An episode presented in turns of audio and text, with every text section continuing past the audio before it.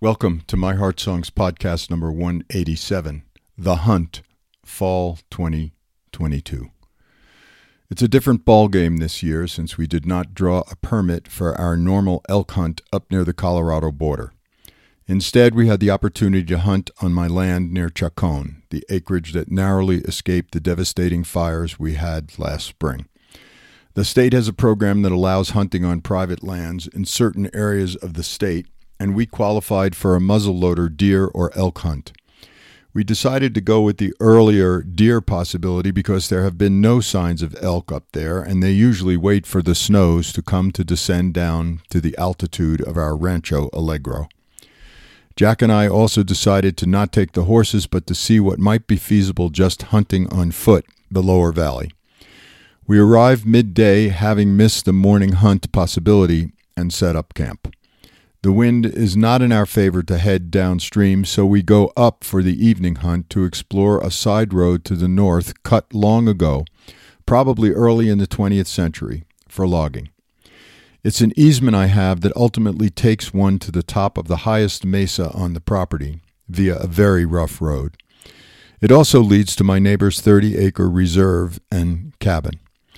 We take a different side undeveloped path off of that, probably also created to cut wood, and walk back to where my property borders the reserve. Some bear scat quite fresh, but no other signs of deer or elk. Cow tracks abound. We arrive back in camp just past shooting light as a rain squall hits. Some simple prepared dinner, and then the amazing canopy of stars escorts us to early bed around nine p.m. My customary prayer has already formed. O beautiful deer, we honor your offering. Come to us gently. Whenever you are ready, heartfelt prayers and thanks await. I initially had buck instead of deer, but it quickly changed without any dream input. And later, the last line, come to us gently, next to the last line, come to us gently, was changed to come to us, sweet one. We are up and out by first light and walk downstream along the dirt road and then hike to the east up on a shelf to the south where we find a small game trail but no recent evidence of use. Sun comes on hot as we get back to camp and cows start coming down the road. New Mexico is a fence-out state, which means my neighbors up the road who have cows can let them roam free. While I respect the lifestyle and way of earning a living from cows and timber, I do get tired of cleaning up cow poop on our favorite camping areas. I put down a down payment on a fence to keep them out, but the work has not yet started. So I grab my shovel to bang on rocks and act like a complete madman to chase them back up the road. I spend some time working on piles of trash left by a caretaker who lived on what is now my property up a short access road to the southeast, and then have to chase the cows again, now in shorts and t-shirt. Repeat. We decide to stay in camp for the evening hunt as multiple times camping over the summer, deer have meandered upstream around dinner. Jack has some forever stew warming up in a big pot, and I've pulled out some already cooked chicken. And there he is, a magnificent black bear with a gorgeous coat, looking fat, less than fifty feet from our camp, sniffing the aromas floating in the air and heading our way. He is only a bit wary and seemingly not afraid of us at all, nor is he aggressive, so we talk to him as we watch his mind evaluating whether it might be worth coming closer to get a bit of that delicious food. He turns to go toward the stream, but the bank is steep right there, so he just ambles toward the road, crosses over, keeping some distance from the strange-looking humans. He heads down towards the natural spring with its two nearby large firs, finds something tasty to eat, and rolls in the grass. Bedtime story stuff. Meanwhile, we are thinking about whether we should kill him. Jack would take the meat, I'm not a fan, and I would want the pelt. I assume it's a him because of size, but obviously hard to tell. A bear license, however, needs two days advance notice, and we are both relieved by that reality because though it's an easy shot, neither of us really wants to kill him. Next morning, we start out with the intention of going for a short walk up the small access road again, but decide to keep going. It looks like it heads over a saddle between two of the three large peaks that grace the land to the southeast. We go beyond where I had been with the surveyor back in December. We are in hunt mode, which means Jack goes first with the rifle, walking carefully and slowly, head on a swivel, as they say.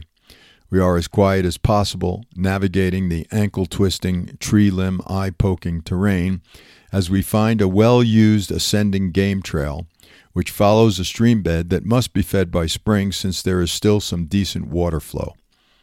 We keep thinking we're close to the top of the saddle. At some point, we stop hunting and start hiking and talking, since shooting anything that far up would be impossible to get down without the horses, who would not like this terrain. We crisscross the stream at least four times, coming upon a huge rock face with the trail inching along its edge, and then at yet another false summit find a very old logging road. We go a bit further, shed many layers of clothing, and finally decide to turn back. We found lots of elk evidence, though none recent. Tree bark, rubs, scat, logs they have jumped over repeatedly. I even find some mountain lion scat. We explore the old road in the opposite direction, and it seems to contour around for miles. While the ascent takes the breath, we got up to nine thousand two hundred sixty-eight feet. Coming down is tedious and somewhat drain- dangerous as we fashion branch walking sticks for support, finding and then losing the game trail. The short hunting walk has turned into a five-hour romp. Well worth it, as I discover more of my property's surroundings and fall in love with many different rocks and formations. More trash cleanup keeps me occupied until the short walk evening hunt. Next morning, we walk upstream and finally find some fresh deer prints in mud. We walk back along the road, then up, following a small trail leading to a bench on the southeast. Some evidence of a game trail, but no fresh sign. I start imagining the fun of creating hiking trails with cairns along this very accessible part of the property. More trash cleanup, as I find compassion for this vet who lived here and must have had a very hard time post-service. That alternates with irritation as to how someone could be so mindless about polluting a pristine environment. Grow up already. Cheap, shredded tarps are the worst, with their thousands of plastic fibers difficult to completely pick up. Thistle fluff fills the air, and streamside is as lovely as ever for some relaxing. For the evening hunt, we go back upstream where we had seen the deer sign, but no luck. There is a moment when Jack hears a twig snap uphill and we both freeze, waiting for some animal to appear. Turns out to just be a cow moving along a fence line above us. I see the brightest shooting star I have ever encountered in my life streaking down the northern night horizon. The last morning hunt finds us walking upstream again. I tune into the golden beauty of the patches of changing aspen, the miracle of Usnia dripping from the fur, its light green-gray lichen hair harmless to the trees, and a potent antiviral remedy. Who figured that out? Why so prevalent just on this part of the walk? So many mysteries. I find my land lust rising, as I would love to buy this upper piece as well to protect and preserve it. My old what's enough story clamoring for attention. Very grateful to still have the energy and mobility to be able to hike through this magnificent forest. We return safely from the five-day attempt with no meat for the freezer, but lots of good conversations and beautiful moments. Thanks as always for listening, and remember, friends and family can easily sign up at my heart songs dot org.